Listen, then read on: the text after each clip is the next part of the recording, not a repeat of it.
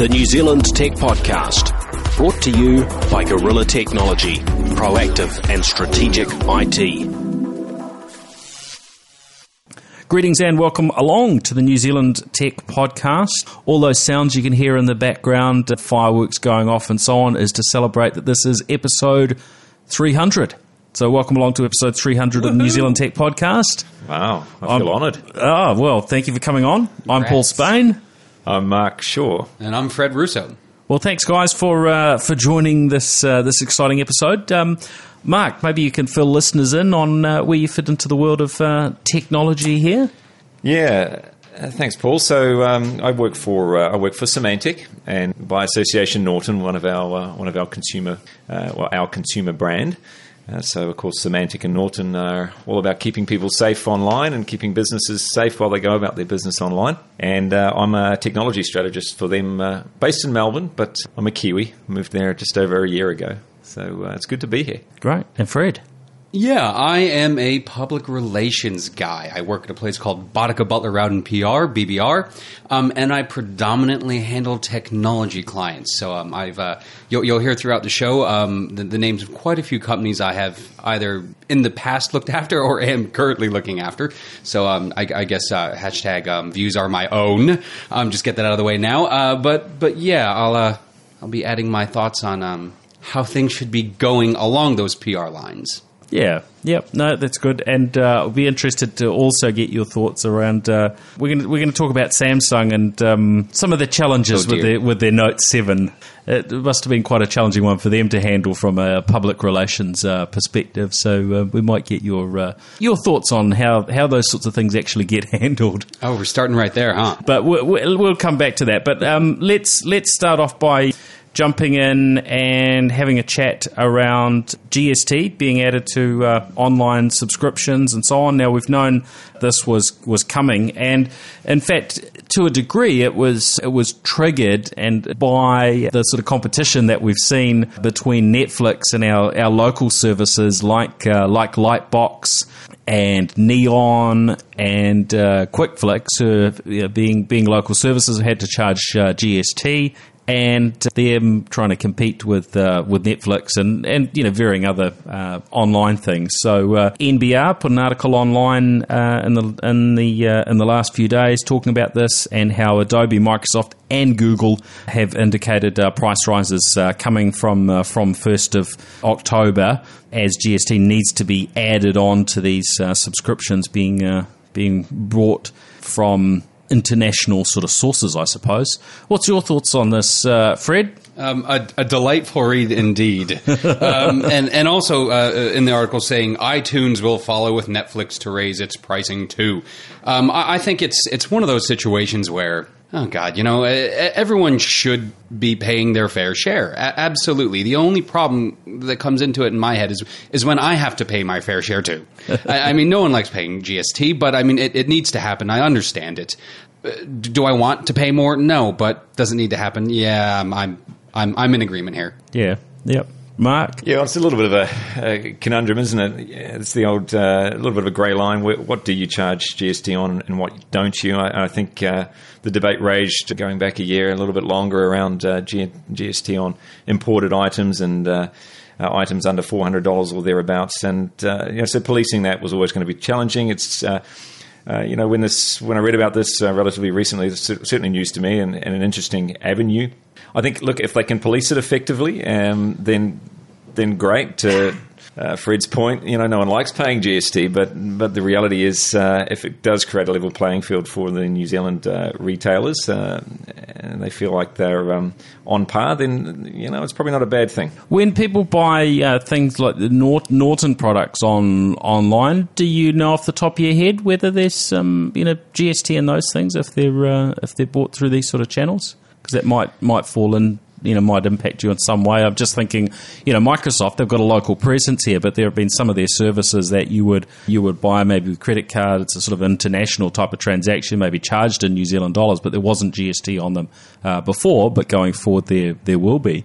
Um, so that you guys might fall into that category as well for some things. Yeah, we may do. Uh, I actually don't. I Yeah. don't know whether GST is charged on uh, direct subscriptions of, of Norton products, but uh, you know we have a, a pretty healthy channel over here. Uh, obviously, there's a there's a rely. You know, they, they need to be paying their, their, their piece of GST, and uh, but yeah, as far as online subscriptions, I'd have to come back to you on that one. Yeah, no, I was just, just curious if you knew, but uh, you know, I guess my invoice. I guess this this rule will it's going to apply across the board, isn't it? And we we will start seeing a few uh, few increases, no doubt.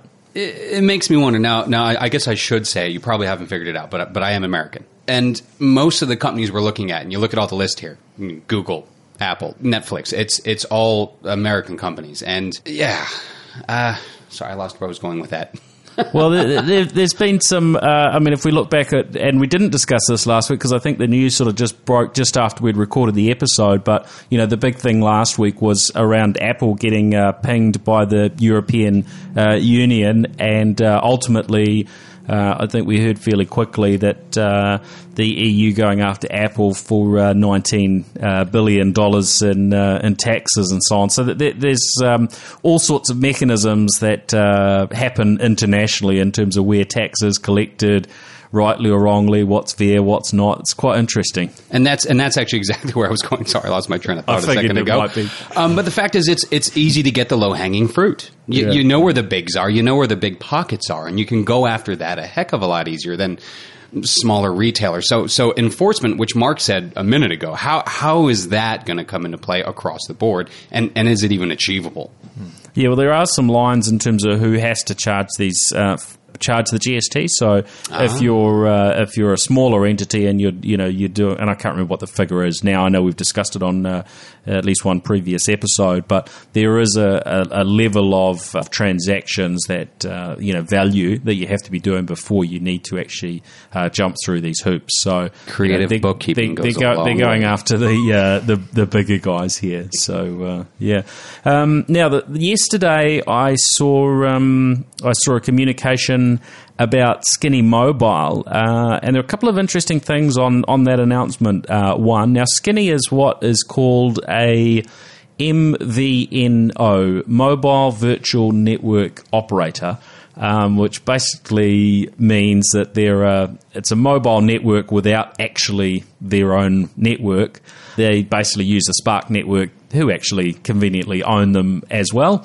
Uh, but they've been, you know, a lower cost uh, prepay uh, carrier uh, targeting. I, I, I guess it would be fair to say that uh, Two Degrees Mobile is who uh, the- is the is the player that uh, Spark have not wanted to uh, lose too many customers to, so they set up Skinny as a as a competitive um, offering. Now they wouldn't say it quite like that, but that, that's Fair call regardless. I think I think that that's um, yeah that would be a, probably a, a fair uh, approach. Um, and they've actually done uh, done reasonably well. They announced yesterday they've got two hundred thousand uh, customers uh, now, so that's a um, yeah, it's you know it's it's pretty big number for a uh, you know a virtual network uh, operator. Um, and they also, as well as that, they announced that they're launching something called uh, Skinny Direct, which uh, is launching with just two plans. And what it is, it's um, it's a variation on the Skinny model that brings uh, even more competitive pricing in. But the the difference is is that it's it's purely an online play. So when you sign up with Skinny Direct.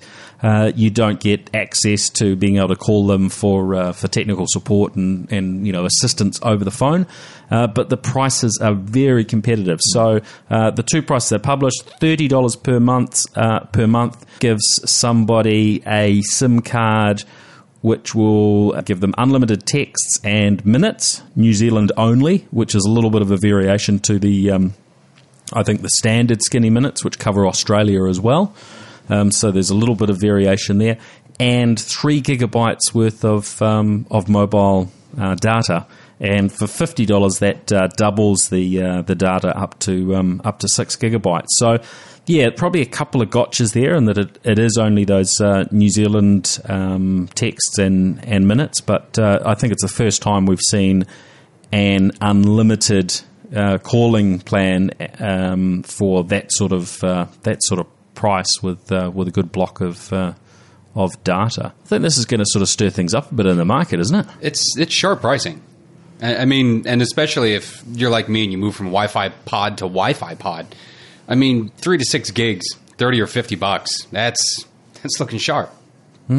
Mark, in- in the Australian market, how how competitive are things across there at the moment? I mean, there've there've been varying uh, challenges that uh, the the networks have, uh, have had. Telstra had uh, had a few dramas uh, this year in particular, and you know they've come back cap in hand with their customers saying, "Well, we'll give you a free you know free data days and so on."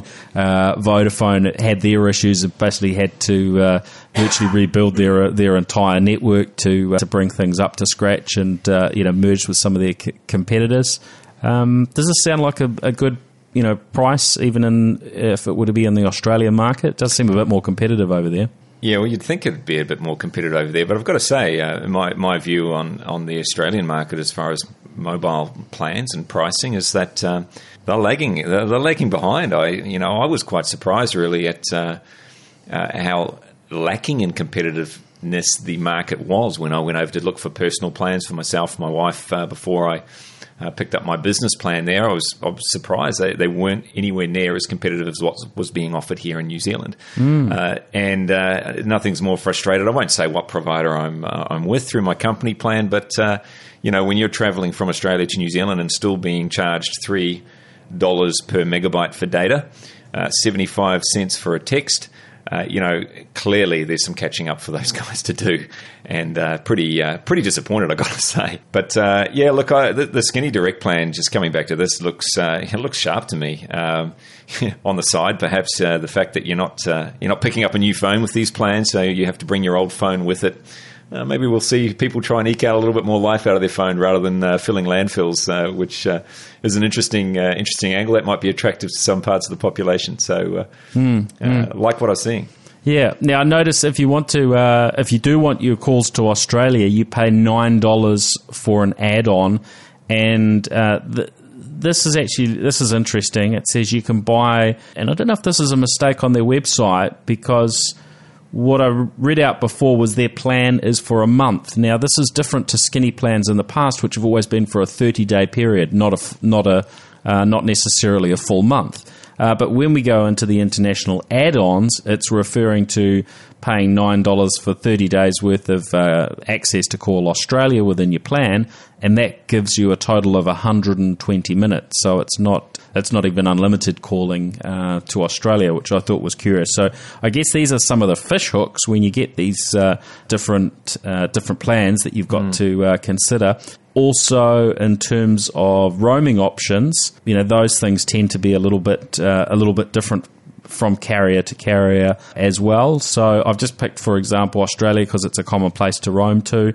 Uh, what they're offering is you can buy 300 uh, megs with Skinny Direct of um, data as an add-on, cost you ten dollars. That's and that's valid for uh, for seven days. Five hundred megs valid for seven days is fifteen dollars and then they've got some other little bundles like 100 megs, 20 minutes worth of calls, 10 texts, $5, and it's only valid for one one day. So you'd be sort of basically paying $5 a day. Or another variation, which is um, um, half a gig worth of data, 100 minutes, 50 texts, uh, $25 valid for, uh, for a week. That is great. Uh, that is some fantastic add-ons. I've got to say. That, to me, that that's super attractive. To me, Better, better than better than what you're obviously getting on your on your You know, Australian there's no- provider no when you come to comparison. New There's Zealand. no comparison. yeah. Yeah, for the last 10 years, every year I read the same story. Somebody comes back from Europe or Australia, or whatever, and they get the bill. And the bill is $3,500. And they get into a stoosh with the, uh, whatever telco it is. It gets spilled out into the paper.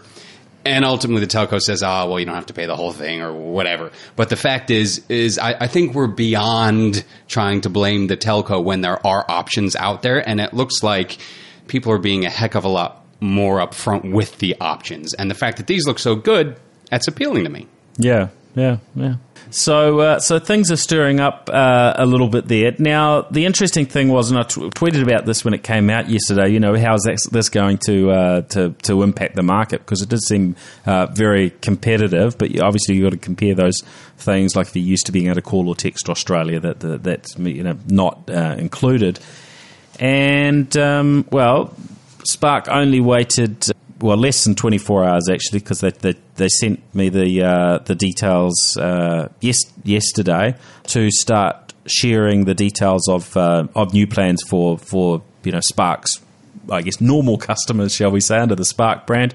And they've uh, basically uh, refreshed their their main sort of you know monthly plans for consumers, starting at the thirty nine ninety nine uh, price point, and then also their uh, their business plans. And at that base, well, it's not a base price because there are lower uh, lower types of plans available. But at that, they're thirty nine ninety nine a um, a month plan. They've made two changes. They've added in Spotify uh, Premium and Lightbox uh, at that at that price point. So those are just sort of bundled in for uh, uh, for free and they've they've also added Lightbox across the other plans. Um, the bit that stood out for me is they now have a, a one hundred dollar or ninety nine ninety nine uh, plan, which includes fifteen gigabytes worth of uh, data in addition to the unlimited uh, New Zealand and Australia calls and, and texts and uh, Spotify Premium, the gig of Wi-Fi a day that you, you get across all of those plans and. Um, and Lightbox.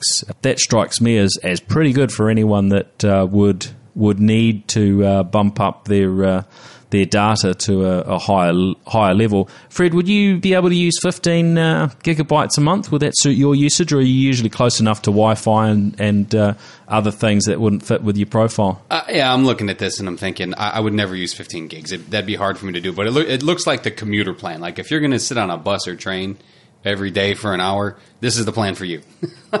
I mean, that's where you look at the content options. Sitting watching videos while you're, uh, yeah, while Yeah. you're being. Probably should be working, but you know, pull some up on Lightbox. Mark, are you seeing um, this as uh, as attractive? Yeah, I am. I, in fact, when I uh, just before I left New Zealand, uh, eighteen months ago or so, I was on a fifteen gigabyte plan with uh, with one of the providers, um, paid for through the company, so it wasn't as attractive as, as ninety nine ninety nine. And uh, I've got to say, I used probably all of that 15 gig every month, uh, but that was by virtue of the fact that my home broadband was so horrendously slow. Right, right. Uh, and uh, and now the listeners are probably thinking, well, he was probably stuck in the back blocks of. Uh, uh, you know, I don't know. Careful which south, of, neighborhood. south, south of the Bombays, maybe. I don't know. No, not at all. But uh, but no, the reality is, I I, I in a house uh, in in a suburbs of, of Auckland, and um, you know, I was getting uh, through one infrastructure provider around six megabits per second, and through another around three. Uh, so uh, the reality is, if I needed to do anything uh, online that required any kind of streaming, uh, I was on my phone, Yeah. and tethering that uh, from other devices. So uh, easy, 15 gig, no trouble. Yeah, yeah. So they've also made changes across some of their uh, their business uh, plans. So they've got a, a plan that comes in uh, at fifty five dollars eighty five for uh, for business users, which uh, in the past provided two and a half gigs worth of data. They've bumped that up to uh, to four. Their five gigabyte plan has been bumped up to to seven and a half gigabytes. Um, so there's a, there's definitely a few uh, a few changes in there. Um, the other thing is their um, and they've done done similar changes across their uh, business uh, sharer plans. And the the curious thing in there that yes they've added uh, they've added data in, but um, what they've done is dramatically reduce the price to have a um, a data a SIM card that's just got data on it. So those I think were around thirteen dollars. Now they're uh, they're around seven dollars a month. So it's not quite half the price, but it's uh, it's a it's a sort of enough of a reduction. I can imagine. Oh, for that price, I may as well just grab a, a SIM to use for data, drop in a tablet or a laptop or a, some other uh, spare device becomes uh, becomes pretty handy. I mean, I know for me, I usually carry around uh, a, you know a couple of couple of handsets, and you know usually those have got a full plan on them. But uh, being able to just you know seven dollars drop a, a SIM card in a in another device if you're sharing the data, it's sort of at that price, it's sort of why not? So uh, no doubt we will uh, we will see some uh, future announcements from uh, from Vodafone and uh, and Two Degrees, I I imagine. Uh, but it seems to me that uh, you know Spark are doing a, a pretty good job here in terms of um, staying competitive. They're not sort of uh, sitting back and uh, you know, hoping customers will, will stay with them because they're the uh, the telco that's been around the longest or anything. They uh, seem to be you know putting in an effort to uh, to deliver some some pretty good options and you know pretty reasonable pricing. That's certainly been my experience. We, are actually the, the business that I work at um, are switching over right now, and we've we've switched to Spark. We're in the process of that right now. And one of the main things that they did was show up with real human beings and explain things to us. And that that's not it's not a service that actually comes that often when you're dealing with technology. So we were really pleased with that, and we were happy to make the switch. And, and hopefully, it all goes smoothly. If you're listening, it better go smoothly. I think the, uh, the, the telecoms market, the mobile market here, certainly reflects what we see with, with a lot of other markets. Information security, the same as well. You know, I think to a certain extent, some companies have managed to um, live on their reputation, on, on the legacy, and maybe charge a bit of a premium for that. But in today's world, that's that's not a luxury that you have, right? Your customers uh, can very easily move from um, from provider to provider, from carrier to carrier, and from one infosec company to another infosec company. So you really need to be on your game. You need to be competitive, offering what your what your members want. So yeah. we're seeing that as well in Australia. I've, I've, got to say, you know, even as recently as you know when I was checking out plans last year, that the primary provider Telstra over there did get away with charging a premium. All right, so Optus comes in at a, at a lower price um, and and more data, more minutes. Uh, but this year, there's been some significant changes to some of those plans, and there's been a leveling. And uh, I think Telstra, again, as you mentioned before, Paul, has been in uh, in the news a little bit in terms of network reliability and so on, and they're working hard to, to, to fix that. But uh, but um, but yeah, their, their plans are starting to reflect the, the leveling that's needed to uh, recognise that this is somewhat commoditised. Yeah, PR guy says reputation is fleeting, and um, when when everyone has so much access to information, you, you need to trade on your reputation, and, and, and the price point begins to matter so much more, mm. and, uh, and and I think that's definitely what you're seeing with these plans. Mm. Now, uh, one thing we mentioned around those uh, new Spark uh, plans, consumer plans, now that they're bundling in uh, Lightbox, um, you know, I'm I'm curious what the impact of this will be. It certainly helps uh, Lightbox get a bigger surface area, a bigger customer uh, base, and you know, really Spark needs to work pretty pretty hard at that to make it it worth their while to have Lightbox. The I think that you know when we when we did a um, a non scientific uh, survey a little while ago. Um, all indications were, um, until a certain point in my uh, Twitter survey, um, when things uh, turned, um, I, I, think maybe one or two people within Spark may have uh, shared it around, um, but all indications were that uh, Netflix holds sort of, you know, at least 80% of the uh, the the market for uh, for streaming services. What, what's Lightbox again? I'm, and I'm, so uh, so so uh, so you know Lightbox and and uh, you know Sky's Neon service and uh, uh, you know QuickFlix are really quite a quite a small you know small percentage. Um, you know Lightbox being the the biggest and most su- successful of them in terms of usage. but of course, they're they're really having to sort of give it away, bundle it, uh, to to get that user base up, and I guess they're, they're just going to have to keep uh, keep pushing down that track if they uh, yeah, want to have a, a, reasonable market share. Now, what the long term picture is from there is you know do they make money out of it being this this add on that's included with things? Can they flick the switch to getting people to pay for it? I mean, people really rely on it. Then I guess you could do that at uh, at some point, but I think at this stage, there's probably very, very few people that are actually paying anything uh, anything for it. So, um, yes, it's a it's it's an interesting investment for them.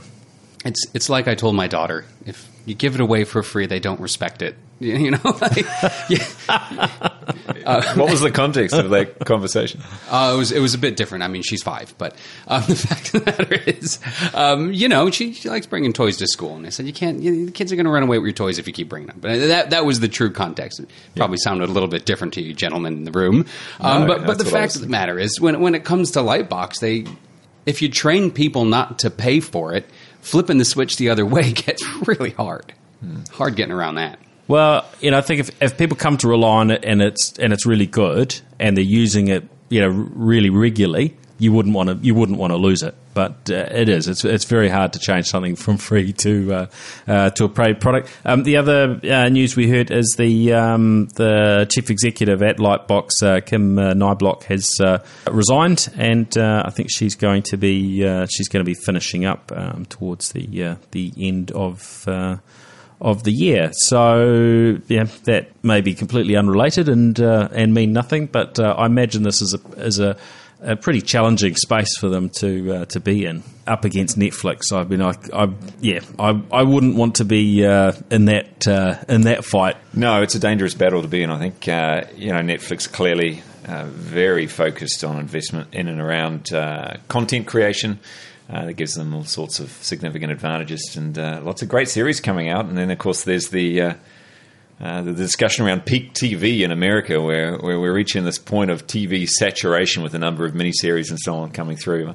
I've got to say, I'm not too familiar with Lightbox and the content they're delivering through there, but I hear you, Paul. This is uh, this is a tough one for these guys to try and uh, make headway in this particular market when you've got these behemoths coming in. Yeah. Um, so this week, also in terms of um, things worth worth mentioning, uh, iPhone. We're uh, that's just a, just about to land basically, and uh, I would I would pick that most of the leaks online have um, probably given a, a, reasonably good view of what to uh, what to expect with uh, with the iPhone Seven, presuming that's that's what it's called. And uh, you know sometimes the names get uh, predicted and then they they they come out slightly different. But there's certainly a bunch of a bunch of photos online. It seems to be pretty clear that the um, the larger one, we maybe call it the um, the seven uh, plus will have uh, you know dual cameras and uh, potentially a, a, zoom capability uh, through from that perspective. Uh, getting getting rid of the uh, headphone jack seems to that seems to be the big seem, one. Seems oh, yeah. seems to be the the track, so that saves a little bit of little bit of space internally. Um, I haven't seen clarification. Something that was mentioned a little while ago is that the um, that there might be a sort of a force uh, touch with the uh, the home button, so it might not physically move, although it might give a um, you know feedback to, so it feels as though it uh, it is. So you've got less uh, less moving parts there. Mm. Um, and yeah, I mean, likely we'll, we will, and and all reports suggest, um, you know, some improvements in terms of performance. Definitely improvements around, uh, uh, you know, camera and and other things. And of course, it's uh, it's likely to be launching in line with um, uh, new iOS uh, 10, which I've been uh, running on uh, uh, iPhone 6s here for a while, and and seems to be pretty good. Got to say. So yeah, you guys got any interest in in new iPhones. What uh, what devices do you use, Fred? What are you using at the moment? Is I'm, Huawei? I'm, yeah, I am. I'm, I'm, still on last year's P8, but uh, it's a good phone. It does what I need it to do, so I'm not, not too concerned with that. And, and I don't necessarily need to throw in for um, looking great at cafes with Apple. But the fact of the matter is, I still think Apple makes a great product. Um, and no doubt when they do come up with their announcement, there will be a flurry of media attention um, that always accompanies an Apple launch. I, I also believe we're in the time of incremental upgrades. Uh, I mean, getting rid of the headphone jack, I think, is probably the biggest thing that's happening here. The rest of it is, you know, you, you, put a faster processor in it, you put in better memory, you sharpen up the price point, but but for the most part, you still got an iPhone in your hand. Um, will I buy one? Maybe. I don't know. I'll have a look. But yeah, I, I'd, I'd like to see something big that I don't know about. Um, and if and if they do deliver on that, I'll be damn excited. Yeah, it's interesting, isn't it? There, I completely agree. The last few years really have been incremental, with the exception perhaps of the the six, with which drastically changed the form factor of the iPhone. That said, I think a lot of the speculation is, uh, you know, today the headphone port going, and if it's being replaced with an adapter, I can probably deal with that. But uh, I was a bit concerned when I initially heard that was happening. Uh, but uh, further speculation is that, of course, the iPhone next year is where they do the uh, the big changes, right? So that's the what is the tenth year anniversary, and uh, the expectation is that's when that's when all the magic's going to happen. So uh, maybe we've got to hold on for one more year to see the the magic that you're looking for there, Fred. I'll wait. Could that could be costly to uh, to to Apple, but uh, I mean it, it is hard to be more than incremental in terms of updates, mm. isn't it? Now because you know, we've got uh, designs that uh, you know across most of the top uh, the top phones look yeah, look pretty sharp. Certainly, uh, you know, I think what Samsung and, and Apple and and lots of other manufacturers are doing is is is making phones that, that look good. So, you know, the new redesign isn't something that we need as much. The cameras have got to a, a reasonable point. I think there's there's certainly a way a way to go there uh, in terms of matching up to what a digital SLR can do. And there's obviously physical and technical limitations of how you achieve that in a very uh, small device. But the idea of adding you know, secondary cameras in that's part of the picture to uh, to somehow uh, achieving something that previously might have been impossible uh, within the, within the smaller form factor. Uh, so that's that's all good stuff. Yeah, and look, I, I think um, you know if I think about my feeling towards the the announcements each year, I'm always a little bit underwhelmed, and, and I think. Uh, I don't know if that's a general consensus or not in terms of what's being released. And I sort of think, oh, well, that's never going to really gain traction, right? That's that's not going to be a big hit. And yet, sure enough, when they ship, you've got lines out the door, down the street, round the corner. Everyone wants to get hold of this this, this iPhone. So, uh, you know, they'll do it again, uh, and and I'm sure uh, I'm sure it'll be popular. Uh, the question is whether they can maintain the uh, the trend that they've managed for the last few years. Having looked at a few brands and and seen seen what that traction manifests as, um, you know, I've, I've seen some of the data, and it's it's fashion it, it is the decision to buy a smartphone aligns so closely with the same decision making process as you would put into buying a new pair of jeans. Mm. Um, the the actual technology hardware is becoming less important, and what people care about is how can I use this to share, and how good will I look holding it. And if you've got a great camera and a slick looking product, you're going to get those lines. So if you can deliver along a couple of really key points these days, you can gain traction, and then the rest is just shaping that perception.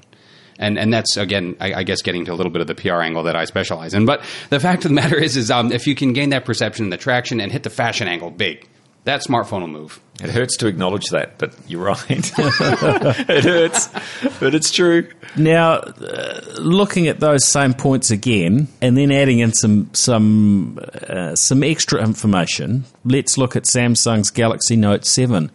Now, stunning product. Uh, you know, re- just really stood out as a as a great product coming through from uh, from Samsung. You know, taking the best of the the S7, the S7 Edge. You know, adding in a slightly bigger uh, display and the stylus and the uh, the Retina scanner and so on. It's just yeah, really really nice device. It, it really stood out to me. And then uh, come late last week, we start hearing this news that uh, hey, these things seem to be uh, melting down, exploding, other sorts of uh, comments around uh, battery flaws, and so I gave um, gave Samsung's local uh, public relations person a, a, call. It was actually on holiday, but nice enough to uh, answer the answer the call, but yeah didn't didn't get uh, an immediate sort of uh, full response, but the picture uh, became fairly clear soon after uh, that Samsung would basically be recalling uh, all of the Galaxy S7s. I think they're talking around two and a half uh, million handsets now.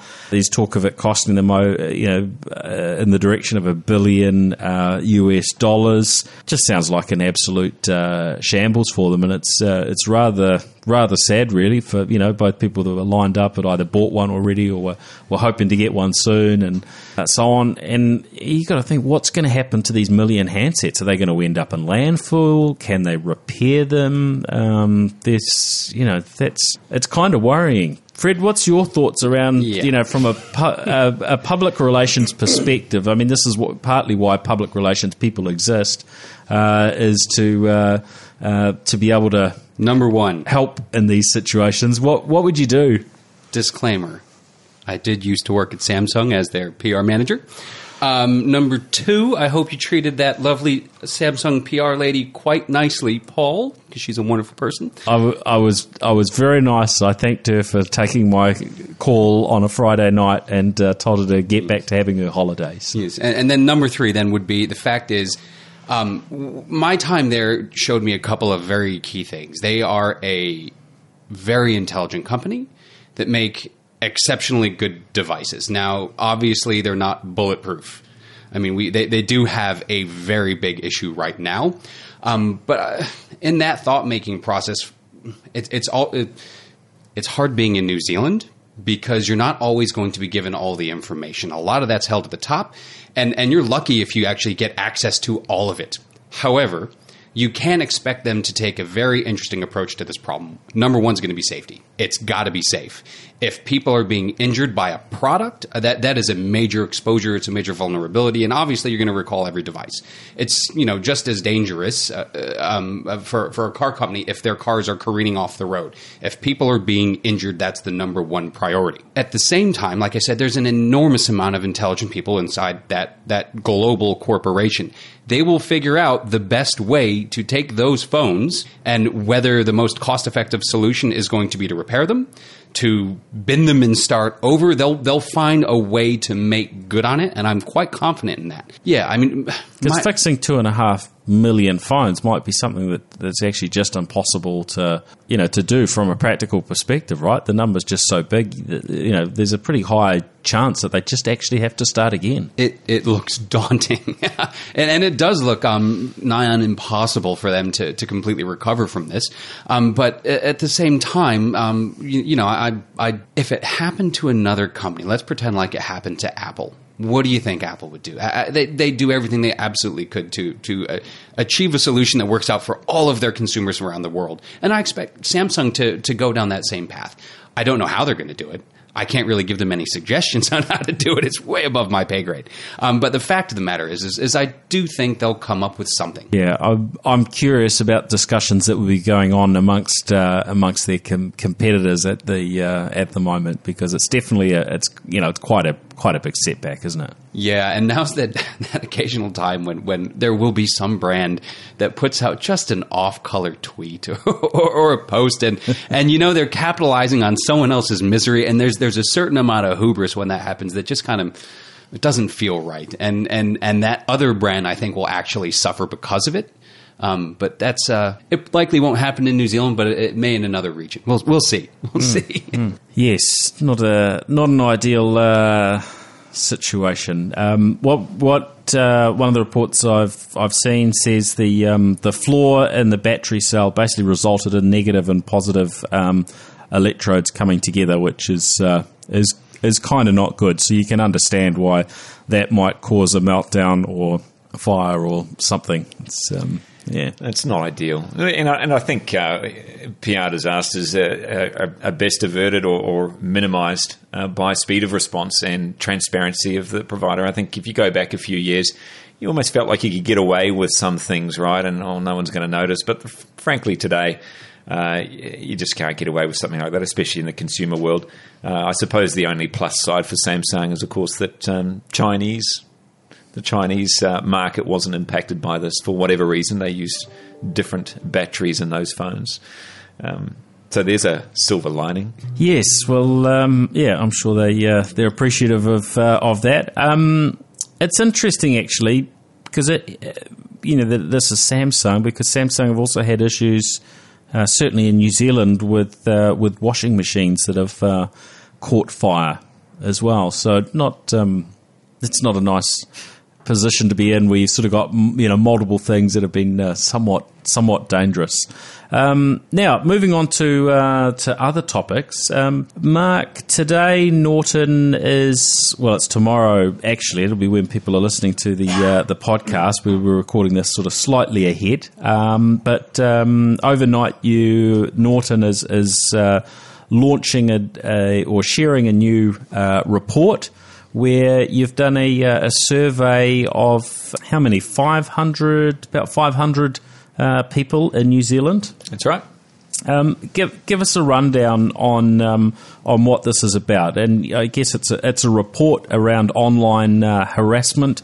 Uh, it's focused on New Zealand men. I know you've done uh, other surveys uh, in the past, um, but what are the what are the big sort of you know highlights you think people will be interested in because there are there are a whole lot of stats that you've shared and uh, you know some some of them are quite uh, are quite quite interesting some of them probably less surprising than uh, than others but um, you know what stands out for for you from uh, from this report and from the, the survey yeah well you know, some people sort of say, "Well, what's what's this got to do with Norton online harassment?" And um, you know, when we think about Norton, first of all, it's how do we protect our uh, customers online, and uh, so you know part of that's technology, and, and, that's a different conversation for another day. Uh, but part of it is driving awareness around um, you know how people can stay safe online when they're going about their personal lives or doing business. And what we realised is in the in the areas of online harassment, there wasn't a lot of research, uh, and especially research that was pertinent or relevant to New Zealand and specifically to males. And we actually did a similar survey for females about uh,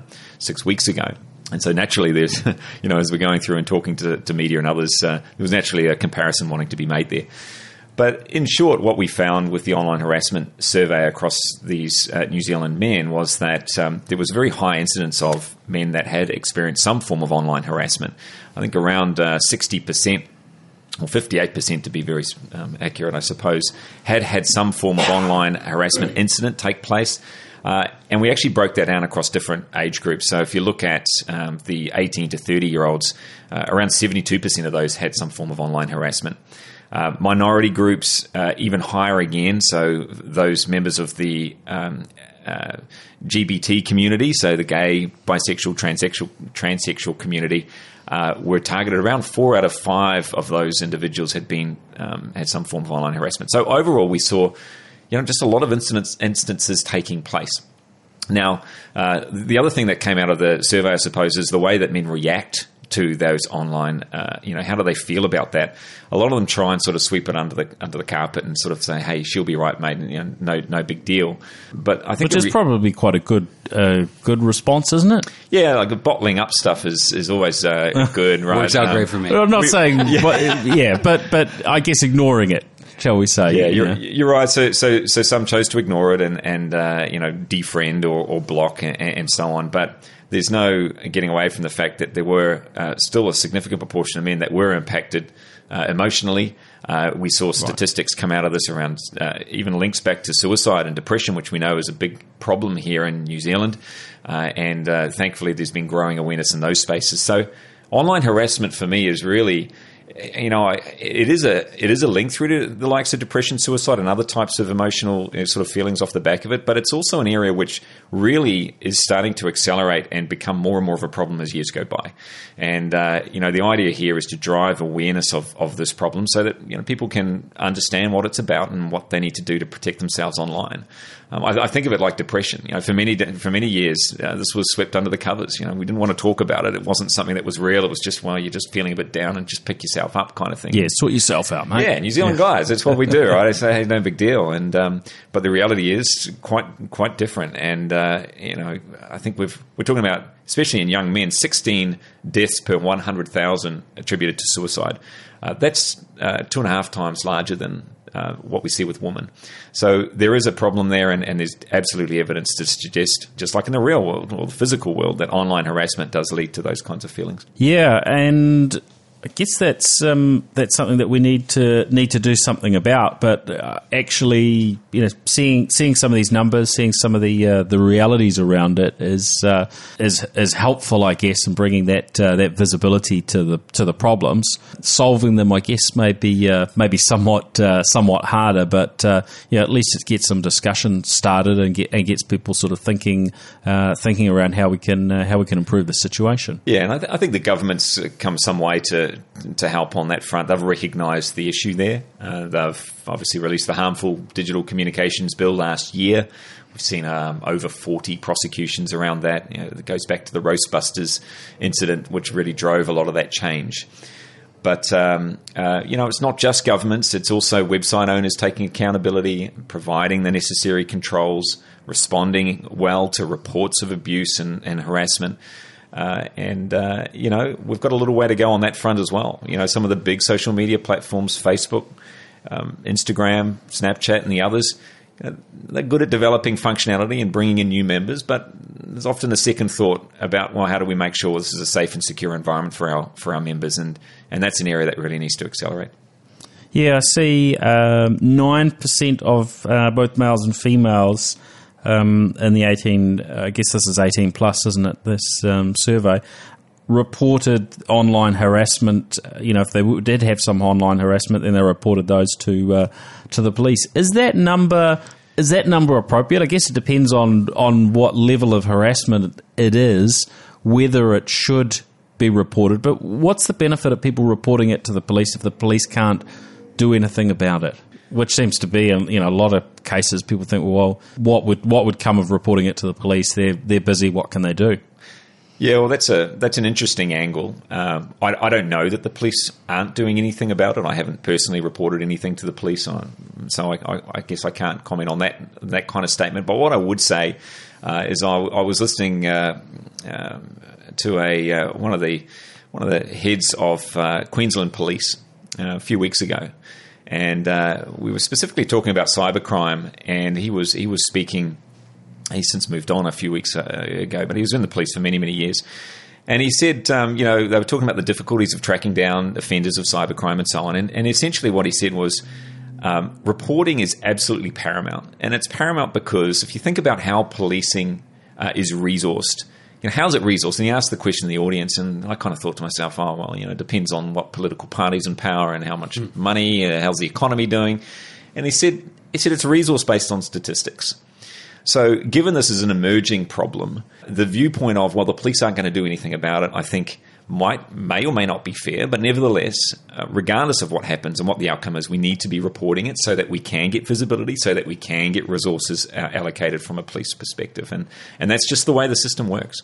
Yeah, that actually that make, makes some sense, doesn't it? Because you know often we hear those statistics reported, and yeah, mainstream media reports of there's this many violent incidents, there's you know this and that, uh, in terms of uh, situations. And um, you know, ultimately, even even if it is influenced politically, then uh, you know politicians, uh, you know, very much uh, you know look at. Uh, at these things as well, and what public responses are. So, you know, if more and more gets reported, then they kind of have to invest more into um, investigating these things. Mm. Yeah, I'd also imagine is is the, the, the flock of digital natives out there that have grown up sharing everything uh, ultimately take power and start you know looking after us as we grow old. Um, it'll change. It's got to change. The times will change. Um, but yeah, uh, as far as any of the numbers in this report are concerned, it's one of those shocking, not shocking situations. So I can't see it not changing as time moves on and the police taking a, a closer look at it. it. It just seems like a natural step to me. Mm, mm. Yeah, I mean, there's, there's, some pretty interesting numbers in uh, in this report. Looking at the, uh, the, there's a graph around the emotional toll of online harassment. Um, the number of people that are not bothered by it 29% of males, 18% of females. Um, those that are amused, uh, 13% of males, 11% uh, of uh, females. But th- those are actually interesting. You know, they're quite low figures. So what it what it leaves is there's a you know a whole lot more people that it um, you know that it impacts pretty negatively in, in some way, whether they feel sort of violated and abused, you know, down to those, um, you know, with suicidal uh, thoughts and so on. So, um, yeah, it's, uh, certainly gives you a bit of uh, cause for, for thought before uh, re- reacting uh, on online harassing people in future when you realise what the impact is. I'm not suggesting that either of you, you know, are uh, are regular uh, online harassers or anything. Perpetrators of uh, online harassment, you know. Um, but you know, we all tend to joke around to a degree, and I guess it, you know, sometimes it's you know, it's hard to know where the where those lines are, and it depends on the the environment you're in. Uh, Fred, we were, we were, chatting earlier. You sort of talked of, about uh, yeah some of, some of the comments and uh, things that that uh, go on, I guess, in the uh, online sort of gaming uh, gaming community. Oh yeah, um, you know that that would you know a lot of that would would potentially you know fall into this category, but it, it's sort of somewhat expected within that world. But you know, you take that same stuff and put it onto Facebook or uh, or Twitter, and uh, you know, with people that aren't prepared for it, and uh, might have a somewhat bigger uh, bigger impact. Oh, absolutely. I mean, and, and gaming is one of those incendiary areas where where the language can get let's say colorful as well as i mean in-game actions i mean some of the things you can do with characters can be um, pr- pretty inflammatory to the other person which could lead to quite a lot of expletives followed by threats and you know um, uh, what kind of yeah what kind of actions uh, in game would you would you be referring to? Um, the, the crouch function in, in quite a few first person shooter games can be used um, rather disgracefully. So, and and not not that I would ever do anything like that, particularly in Call of Duty if I was playing. But the fact of the matter, these things happen, and it, and it does it does it can set the world alight for some people, and the stream of abuse that can come through um, is is just absolutely normal and. But and- some, some people maybe that aren't prepared for that, that, that fall into that environment as well. You know, um, you know whether whether it's youngsters that haven't been exposed to it and then are dropped into it. Um, you know, that, you know, that that I guess um, could be you know could be a form of um, online harassment that uh, you know creates some of these issues that we've been hearing about. Absolutely, and and, and also you read in, in other games when things bad happen. Um, it- it's not always even contained to the gaming world. Sometimes people actually know each other in real life, and because you picked up that rare drop that you were not entitled to, someone's going to go over to your house. And there and there have been some serious incidents that you can look up online of of things turning into physical altercations and even um, I, think a couple of times, thanks to World of Warcraft, there was there was even murder involved. So I mean, yeah, uh, online That's pretty shocking. can transition, and I think Mark actually has some statistics on that. I do, as it happens, and uh, you know, and, and the, nice segue, Fred. Uh, and and Oh, that do is- you do the PR on this uh, brand, uh, Fred? Ah. Of, Great of course, I segue. Yeah, cat's out of the bag. Uh, so yeah, and, and you know one of- one of the things we found in the report was um, in roughly a third of incident uh, online harassment incidents. Uh, they weren't uh, solely uh, online, right? They actually spilled out into the uh, physical world, and we kind of discussed or debated whether we call it the real world or the physical world. Real world, uh, of course, is it's real, whether it's virtual or physical th- these days. But yeah, it does it does fall out across the physical world as well, and. Uh, uh, and you know whether that's um, threats of physical violence online um, being reported to police, and, and in fact we saw 25% of the time there was police involvement. So you know another example where that sort of um, manifested itself in the physical world, uh, however it started online.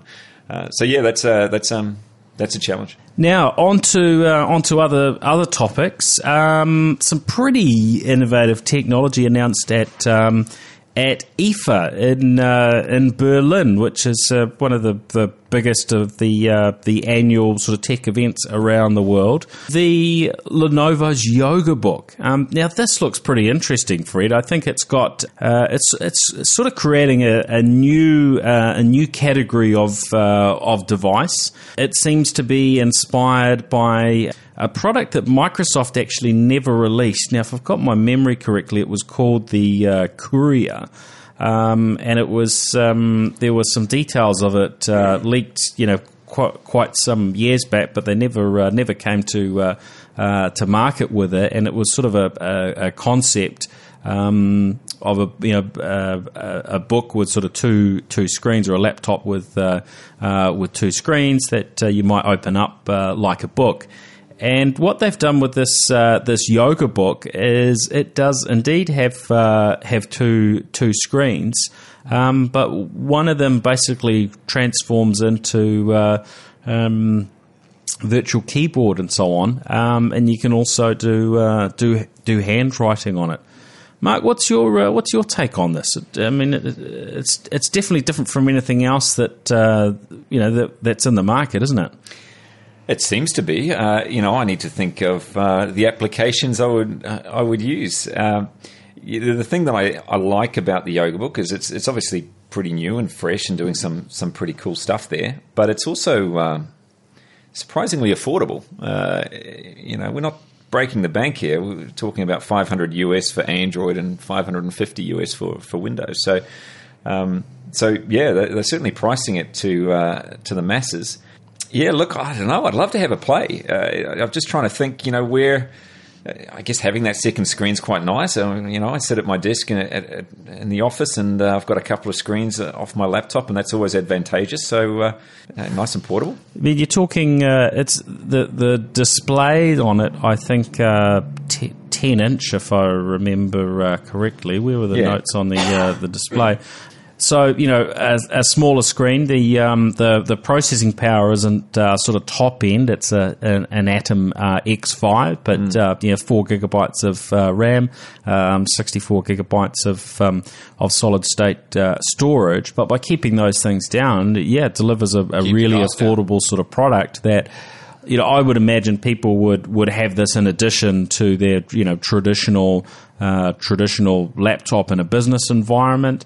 Uh, but for some people, this might be, uh, you know, might be fine, say for student use and, and home use as, um, you know, as a standalone uh, computer, right? Yeah, and, and look, that lower that lower performance or, or mid range performance, let's call it, uh, does mean, of course, you do get good battery life out of it. So uh, you know that's uh, it's always a trade off performance and battery life, and uh, by by sort of hitting the middle of the of the road there, you're going to get um, around a dozen hours of battery life. They talk about so.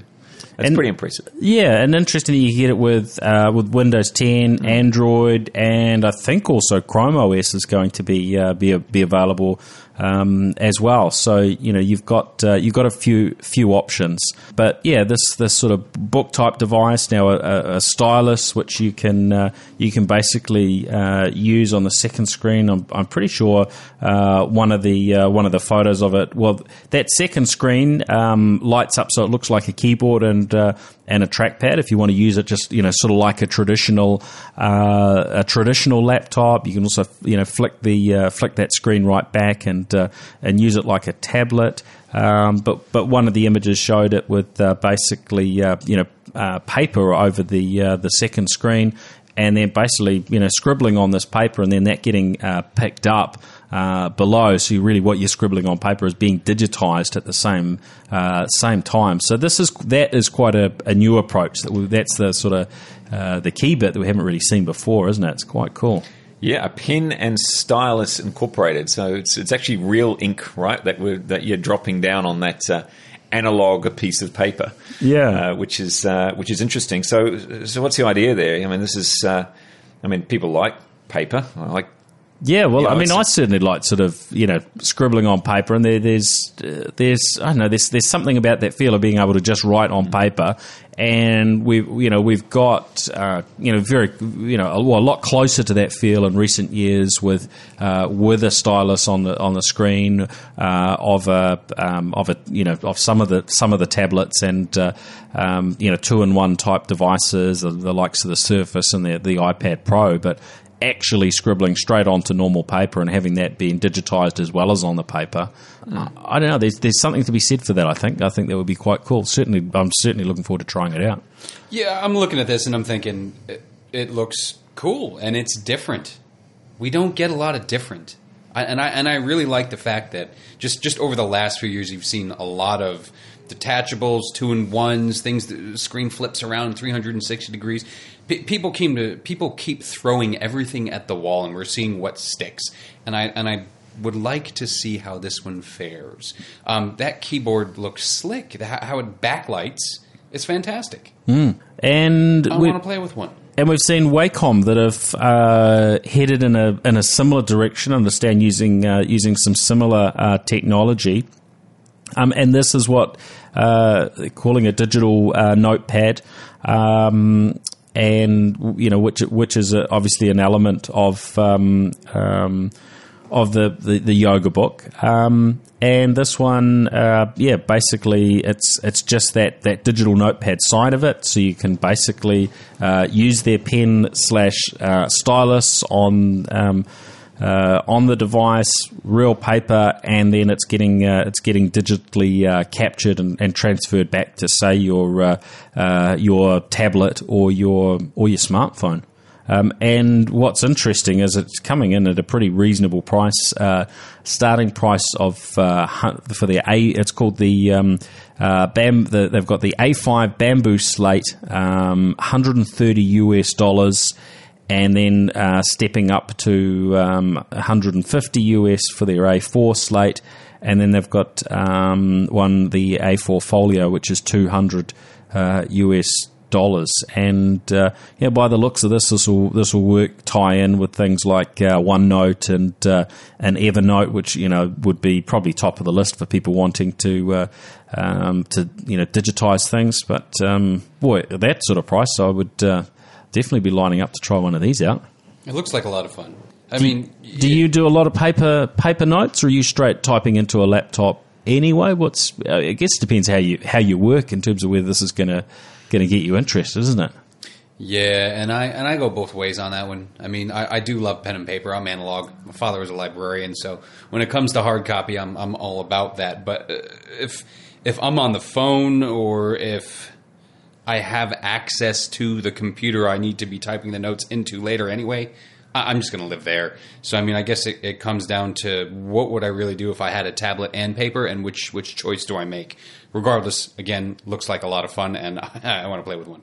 Mark, is this, uh, this down your area of interest? Oh, it's a it's a it's a difficult one for me. I I, I take a lot of notes if I'm meeting with a customer or, or, Mm. or in some kind of meeting. There's a lot of notes that go down, and, and it's always a little bit awkward when you open up a laptop screen. Yes. right. And I try and put it on the side, right, so you're not, you know, you don't have this barrier, and they can kind of see you're not playing games or texting your mum and, and or whatever that happens to be, right? So, uh, yeah, for me, I like the notion of handwriting, but I've got to say, I don't know what you guys like, but.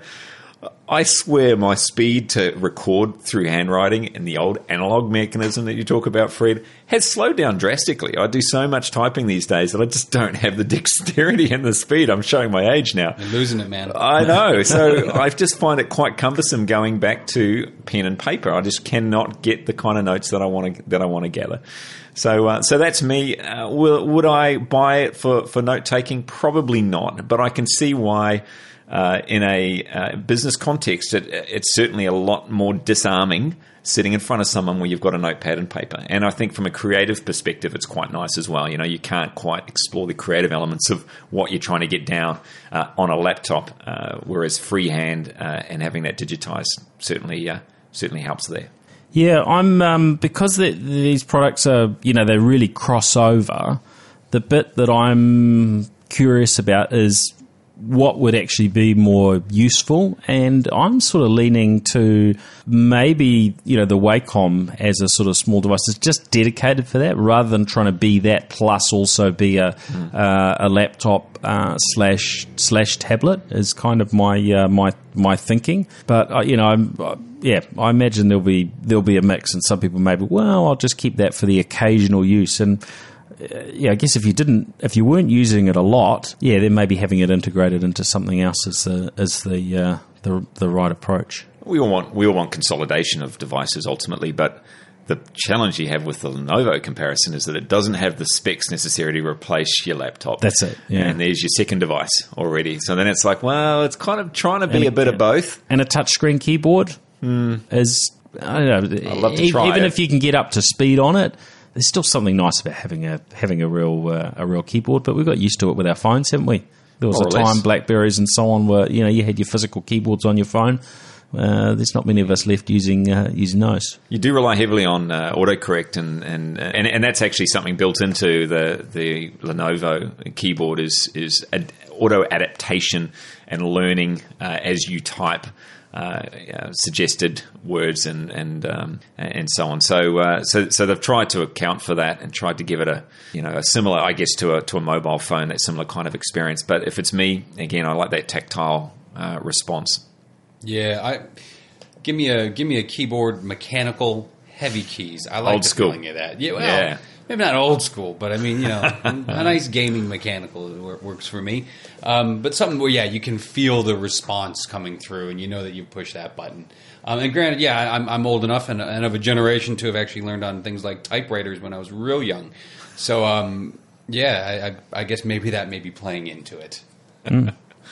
Um, now, one uh, one last topic I'd like to have a quick chat about before we uh, before we finish up. I know this is a longer episode than usual, but hey, it's our 300th episode, so you know we're uh, we're allowed to have a um, uh, we're allowed to misbehave a little bit and uh, keep keep talking for a little while longer. I, I hope everyone will forgive us. But I thought this was this is actually quite cool. I met up with. Uh, uh, Thomas uh, Bryan, who's with the Blind Foundation. He's based in Wellington, um, but he dropped me a, a, note a few weeks ago um, after I, he saw he saw me on TV chatting. I think it was around the uh, the Amazon uh, Echo, and uh, this was technology that uh, that interested him. He, he's blind and you know pretty interested in assistive technologies. Um, and when we got together, he um, he mentioned to me around a rollout of um, of iBeacons or um, low power um, Bluetooth. Um, uh, devices that is going to be happening in Wellington. Now, this has since been made uh, public because I, I, agreed not to uh, discuss it initially, but uh, that info is, is now public. And uh, basically, what uh, what they're working on doing in conjunction uh, with the Wellington City Council and I think um, a couple of other partners, they've got uh, Radiola uh, Smart uh, Transit. and Blind Square, as part of this, is um, basically by by putting out these um, devices around the place, uh, people will be able to walk down the street, and if there's a uh, an iBeacon on a store, for instance, as they as they walk in that direction, we'll be able to tell them what store's coming up. Uh, if they go into a store, it's going to be able to give them uh, directions on, on how to get to the counter. Um, so you know, if you're uh, if you're visually impaired or, or blind, um, this is going to be uh, you know, pretty super helpful information, and and particularly as we start seeing this sort of thing roll out inside, say, shopping malls where uh, you know GPSs don't uh, don't tend to work uh, at all or or well, depending on uh, you know their uh, their their makeup, but particularly for fully fully you know covered malls. Um, and we discussed sort of some of the other possibilities, you know, putting these things on, on buses. So, you know, somebody standing at a bus stop and, uh, you know, their phone's able to maybe tell them as a bus pulls up, look, this is the number, you know, 244 bus to Trentham or wherever the, the bus is going to. You know, there's some, uh, there's some pretty cool possibilities with that. Now, I guess this is only one, you know, one part of the puzzle. Um, the Blind Square uh, app is another part of that, but there'll be lots more that's that's coming down this track. But it does seem as though we're uh, we're certainly moving uh, towards a, a, world where uh, you know being vision impaired is going to have uh, um, is going to limit people less and less. Completely. I, look, I, I think it's uh, I think that's a, a great thing. Um, you know, iBeacon as a technology is uh, obviously a, a, few years old now, and we haven't seen a significant iBeacon deployment in this part of the world, and I think the US has, uh, has seen a few and around shopping malls and has always been associated with retail and so on.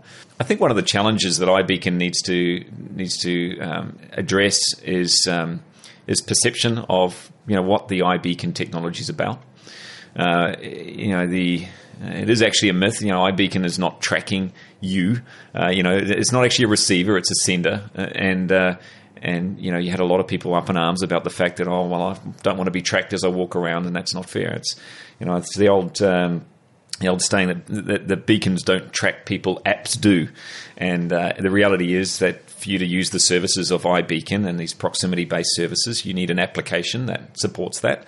So the concept being, I walk into a countdown or a, new world and I've got their application open, and depending on where I go, that's kind of the retail thing, right? I'll give special offers and so on. So, um, so that would be the first thing for me when, when they're looking at this deployment in Wellington is really just trying to change that perception because there is that perception out there.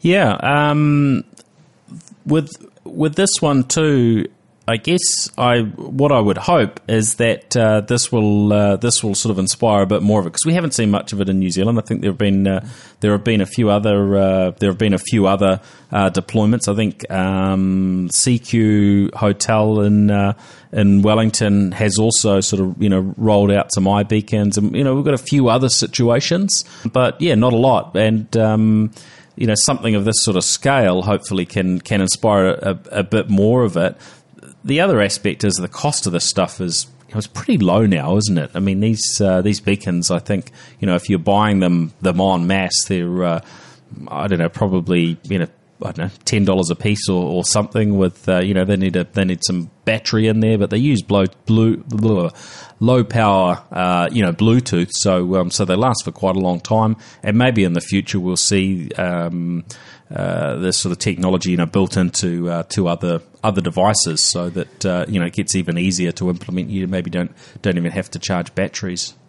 Yeah, uh, you know, Bluetooth LE. Uh, I think the development of that as a as a standard and, and is, is really helped significantly with some of these applications. Um, you know, I see it in my world, in the Symantec world. We do a lot around um, authentication and uh, you know just releasing proximity based authentication. You know, so you have a soft token on your phone and you pair that with your PC at home. You walk up to your PC and boom, it unlocks.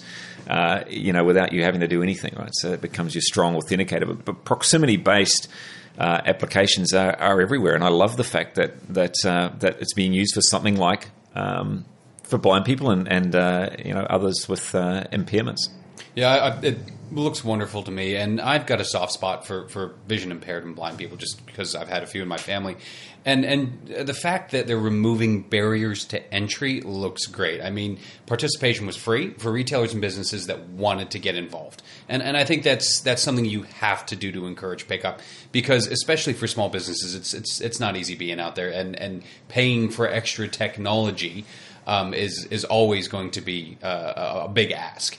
So um, the fact that they are making it accessible and making it so like Mark was saying, they're changing the perception around it. So beyond making it accessible, they're making it look like something good, needed, and, and a project that anyone can get behind. And I think that's wonderful. Yeah, the other thing I like with uh, the Blind Foundation, I do a bit of work with the Blind Foundation, um, but with the Blind Foundation and the council uh, involved in this, um, it means it's not uh, necessarily up to the retailers because some retailers might, you know, if you just gave them out and they were free to the retailer, I imagine there'd be there'd be a reasonable proportion of the retailers that just might not get around to uh, configuring them and uh, you know giving them the, the useful data. So um, you know by having the Blind Foundation, the council involved in this, then you know they can make sure that all the key information is um, you know is is set up so that uh, um, you've actually got a, a, successful result, and then hopefully that will will inspire some more adoption.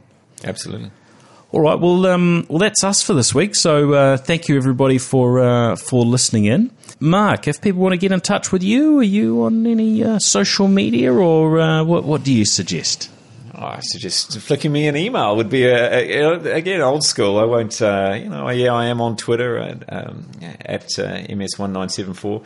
It doesn't get a lot of love though. I've got to say my my Twitter account, but uh, you know they can email me on mark underscore shaw at symantec.com and uh, more than happy to answer any queries that Excellent. come my way. That's good. That's good. And uh, Fred predominantly on Twitter. And yeah, if, if, you like the ramblings of a guy who loses his train of thought every now and then, um, and, and also rants about political things happening in America, by all means, follow at Circus Fred. Um, Excellent. That's where I live. Thanks. Thanks, Fred. Uh, and you can track me down at uh, at Paul Spain or facebook.com slash slash Paul Spain, where you yeah, get a, a few updates on uh, things that are going on and occasional live uh, video streams and bits and pieces. But that's it for us this week. So thanks again for uh, for listening in, and we'll be back next week with um, a whole bunch of new stuff and, and episode 301. All right, see ya. The New Zealand Tech Podcast Brought to you by Gorilla Technology, proactive and strategic IT.